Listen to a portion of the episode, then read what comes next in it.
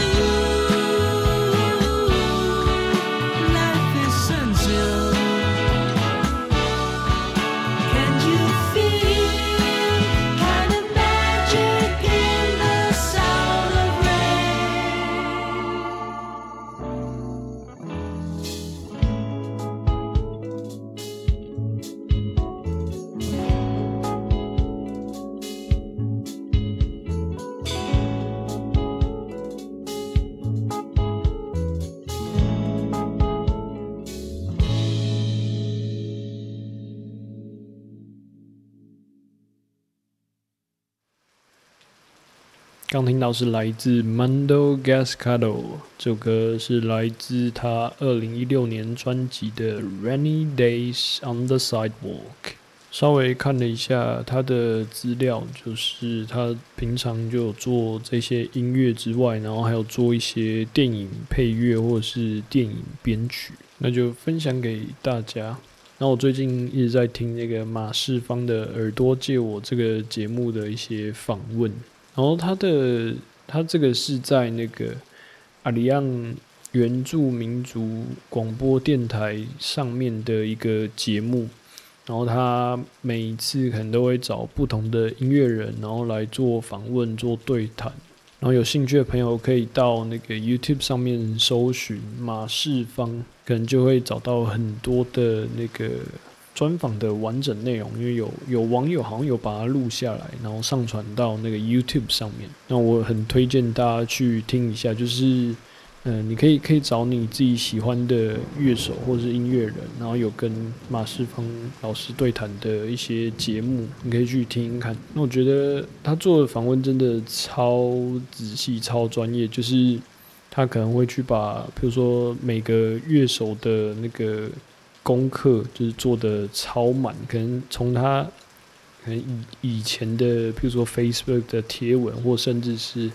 Instagram 或者甚至是以前 YouTube 上面网友上传的影片，然后他几乎都会所有东西都会去会去看一遍，然后把功课做超满，然后才去做那个访问这样，然后觉得这事情真的超级厉害，所以非常推荐大家可以去看看。然后我记得我在听那个他和无望合作社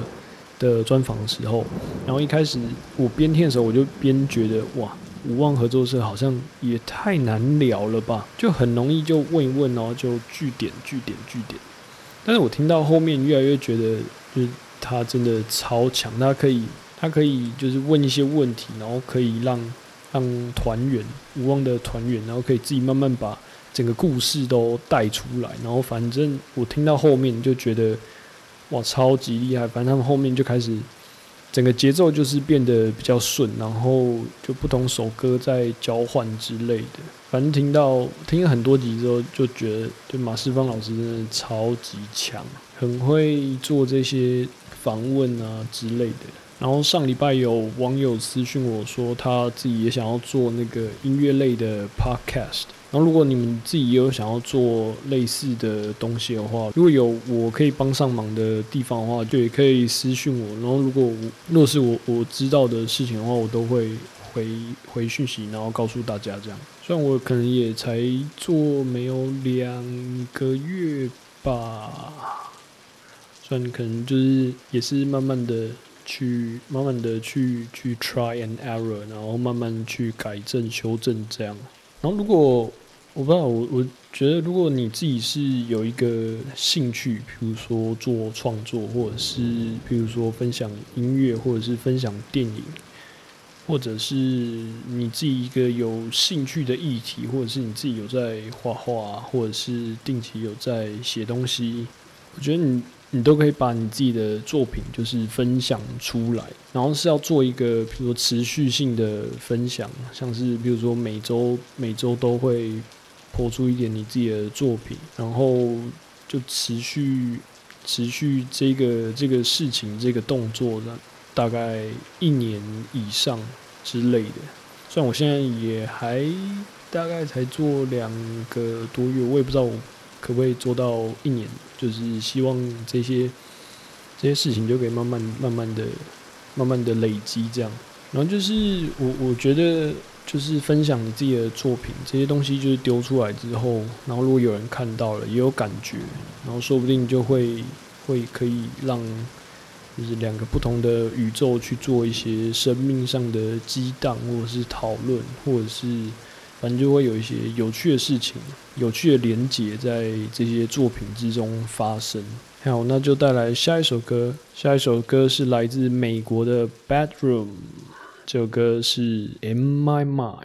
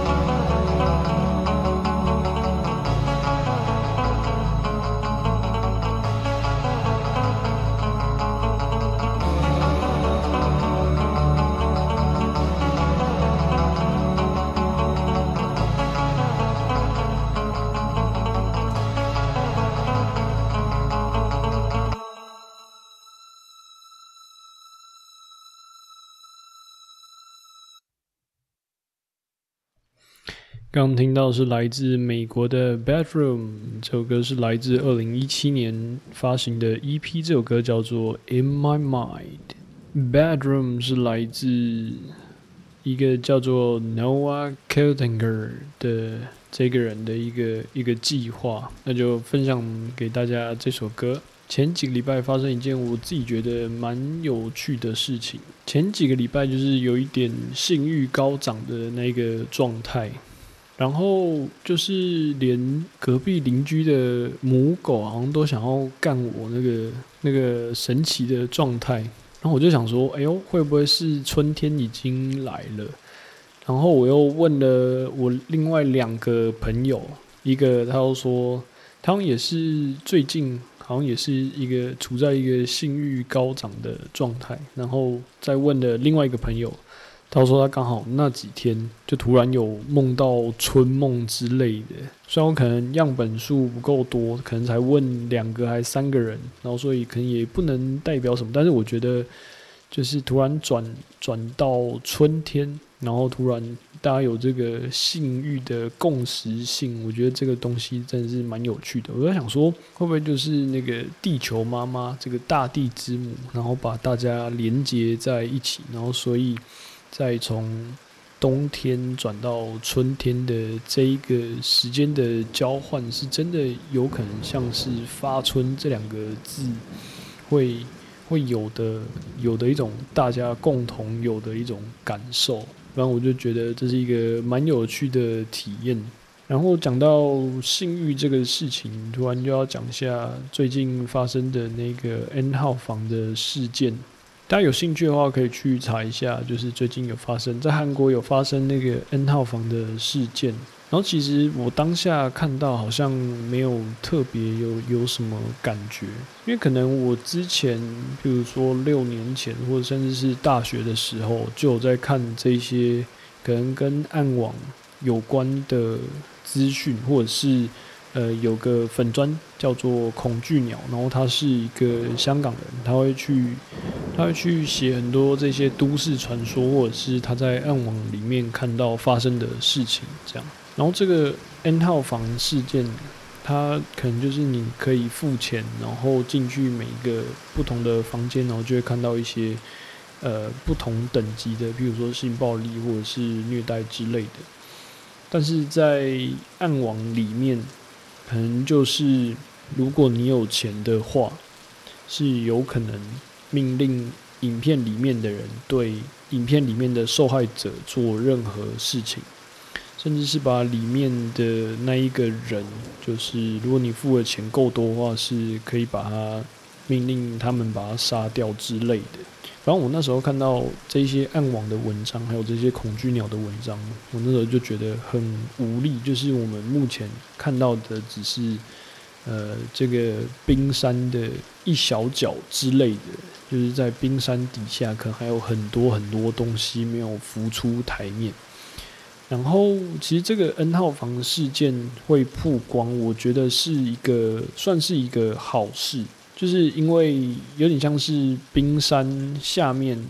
的那一大块还没有浮浮出海面的那一些丑陋的事情，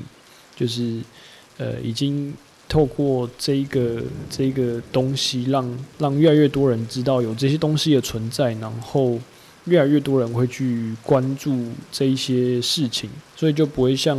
比如说我之前可能在看那些文章的时候，我就觉得有很大的无力感，就是世界上的某个地方发生这件事情，但是我却完全不知道该怎么做那个状态。但是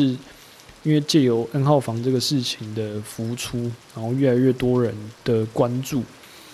然后可以让这个世界的，譬如说性暴力或者是性虐待这种事情，可以越来越少，这样才会是，我觉得这样才会是一个比较好的一个，让世界走向一个比较正向的一个方向或是一个状态这样。还有，那接下来带来这首歌，这首歌是来自韩国的 Mokyo，这首歌叫做 Something。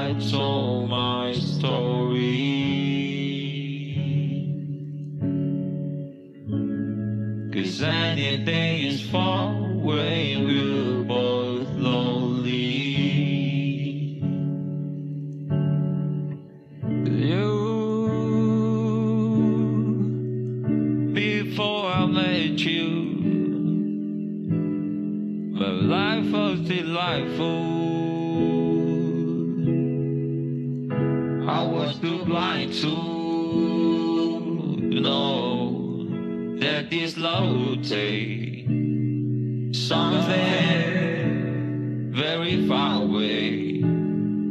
from me that I couldn't see you starting to leave. It's a sad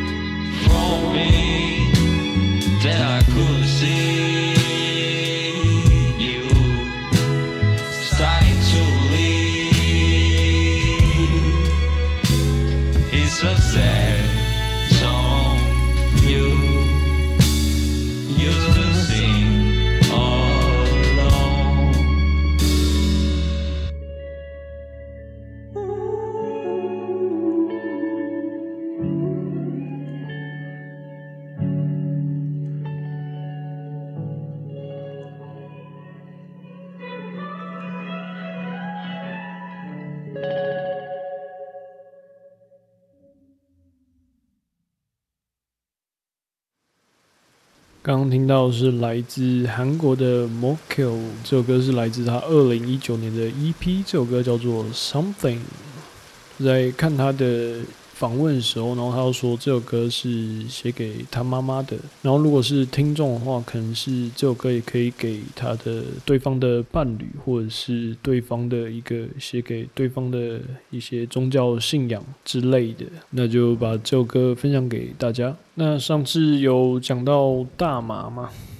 然后我上次突然想到有一本书可以推荐给大家，这一本书叫做《伤风败俗文化史》，然后里面就会讲，比如说各种药物，他们以前的服用方式，然后这个作者就是把他们以前各种各种东西。或者是啊，甚至是那个巧克力，他们以前的食用方法，还有各种东西的以前的食用方法都拿出来，然后测试一遍，这样。然后这里面这本书里面就是有讲一个讲那个大麻以前，大麻以前有一种食用方法，就是他们会在一个很呃，譬如说一个一个帐篷里面，然后他们会把那个那个石头。他们会把一些石头，然后把它烧的超级超级烫，然后就放在那个帐篷的正中间，然后他们就会放一些大麻在那个石头上面，就让它烤，然后让它熏出来，然后就会让整个帐篷里面都充满着那个大麻烟的那个状态，然后。可能帐篷的里面的人就会很很嗨，然后很开心这样。然后想一下，就是哇，那个状态就是好像就是就是轰趴的最一开始的起源的感觉啊。反正是一个蛮蛮有趣的一个使用方式。我简单说一下大麻好了。大麻里面有很多种，可能几百种的化合物，但是可能最主要大家有听过，可能就是 CBD，然后还有 THC，然后这这两个最主要的成分，可能就是 THC 是让你会比较比较嗨的，然后 CBD 会是一个让你比较沉稳。或是比较容易入睡的一个状态，然后可能看每个人还有每个抽的品种不同，就是大麻抽完，有些人可能就抽完，然后马上就会很想睡，然后。有些品种，或是有些人可能抽完大麻的话，就是会呈现一个一直笑，然后很开心的一个状态。然后就看那个品种里面它的 CBD 还有 THC 还有其他化合物的组成的比例。然后目前最主要的用法可能都是用抽的，或者甚至有些人是用吃的，在国外可能是用吃的。譬如说布朗尼啊之类的这些食品，然后就是吃的还有抽的这两个使用方式维持的时间会不太一样。像是抽的话，可能就是可能几个小时，比如说一两个小时就会那个那个那个效果可能就会降低。但是如果是吃的话，你可能会譬如说过了三十分钟。才有感觉，然后它那一整个感觉会持续，比如说三到四个小时，甚至有些人到更久。然后吃的话，有些人又不太会抓那个量，所以有些人吃一吃，然后就会恐慌感会变得很很大，就是有些人吃完之后，然后可能剂量没有抓好。就有些人觉得哇，时间真的过超级慢，然后他觉得他自己快要死掉，就是卡在那一个那个时间的回圈里面，然后出不来。反正这些事情就是有在网络上 YouTube 或者是甚至一些影片，你可以看到某些人会有一些有趣的反应，然后大家有兴趣的话可以去查查看。但反正主要就是大麻这个东西，目前还没有没有人因为大麻这东西就是死掉的。就是就算你你抽的再多，可能最最坏最坏就是你一直狂吐，然后甚至是。就像我刚刚说的，有些人就卡在那个时间的那一个出不去的那种感觉，然后恐慌感会超大这样。然后反正大麻大麻的话，就是你如果用完，就跟其他的药物一样，就是酒啊，或者是甚至其他的药物，反正这些东西用完之后，都不要去做一些跟机械有关的，像是呃开车或者是做一些。呃，电动的木工啊，或者是骑摩托车，这些都是一个不好的一个行为。那如果大家有兴趣的话，或者是想要更深入了解的话，我推荐几个几个粉砖，大家可以去看看。第一个是你可以在脸书上面搜寻留美药师 Lazy Lin。第二个粉砖是来自麻烦找清奇律师，然后他自己也有一个有一个 podcast 叫做大麻烦不烦，然后他主要就是一个在专门在处理这些大麻案件的一个律师，然后自己出来开的一个 podcast，还有粉砖。然后第三个是叫做 Doctor Kang 医师挺大麻。然后自己是一个一个药师，然后在挺那个大马合法化这些事情。然后第四个是绿金创业家包博，然后会把他们的连接都放在我的脸书的文字内容那边。然后如果大家有兴趣的话，就可以点来然后看一下。台湾目前的现况就是有一点像是。可能各部会在踢皮球的一个状态，然后这个东西还有点像是在一个灰色的地带。然后目前的话，就就是卫福部有说，他们那个 CBD，只要你的只要你的东西里面是零 THC，就只有纯 CBD 的话，那就是合法的，可以个人使用。然后你不能拿出去贩卖，所以这就会导致一些很矛盾的情况出现，就是你可能需要从国外买进来。然后你国外买进来之后，你要去跑很多的流程，还是什么这些有的没有的程序，你才可以拿到你的东西。所以很多人其实是就是私自从国外订购，然后进来台湾，然后所以但是这个反正也是在一个灰灰色的地带，所以。如果有些人海关没有查到的话，那就是直接放行，然后你就可以使用那个 CBD 油。目前好像有一些，譬如说你有疾病的患者，或者是哪哪里疼痛，或者是你可能。失眠，然后睡不着的话，大有有些人会去买那个 CBD CBD 油回来自己服用，这样，因为因为 CBD 油这个东西是比那个安眠药要健康的一个一个产品，就是如果你安眠药如果长期用久的话，都是使用安眠药入睡的话，你你老了之后就罹患阿兹海默症的几率会比平常没有使用安眠药的人高上非常多。所以我比较推荐大家，如果睡不着的话，可以使用那个 CBD 油。那我会把那个，如果如果大家有兴趣的话，就可以从那个国外，就是我刚推荐的那个鲍勃，他自己下面有一个品牌。就有专门在贩售，从美国寄过来台湾，然后贩售这个 CBD 油，我会再把链接贴在我的那个脸书的文字栏那边，大家有兴趣的话可以去查一下。然后目前就是，如果你知道里面含 THC，譬如说一趴或者是多少微克。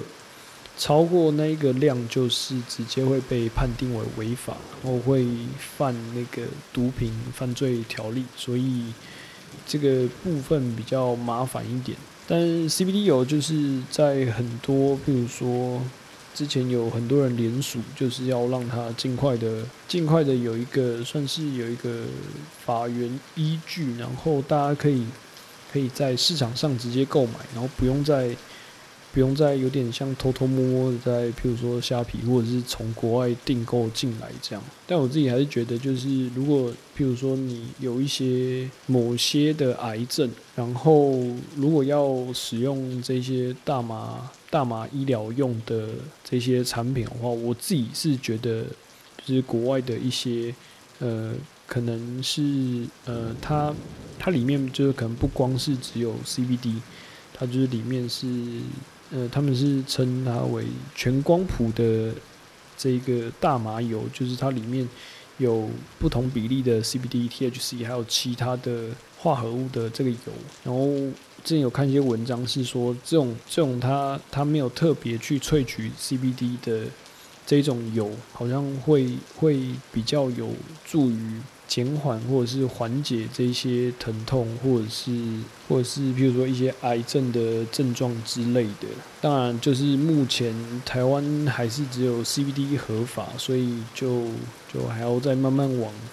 下一个就是医疗用大麻合法化的的的脚步慢慢去前进。大家有兴趣的话，都可以查一下那个相关的资料。关于这个目前台湾的医疗用大麻合法化这些议题之类的，好，那本周差不多就这样啦。如果喜欢我的 podcast 的话，在脸书还有 Instagram 上面都可以找到我，只要打“可以塞满我的耳道嘛”就可以找到我。那接下来就带来本周的最后一首歌，这首歌是来自加拿大的 James Wyatt Crosby，这首歌是来自他二零一七年的专辑，这首歌叫做《Deep in Your Mind》。那我们就下礼拜一见啦。Love and peace.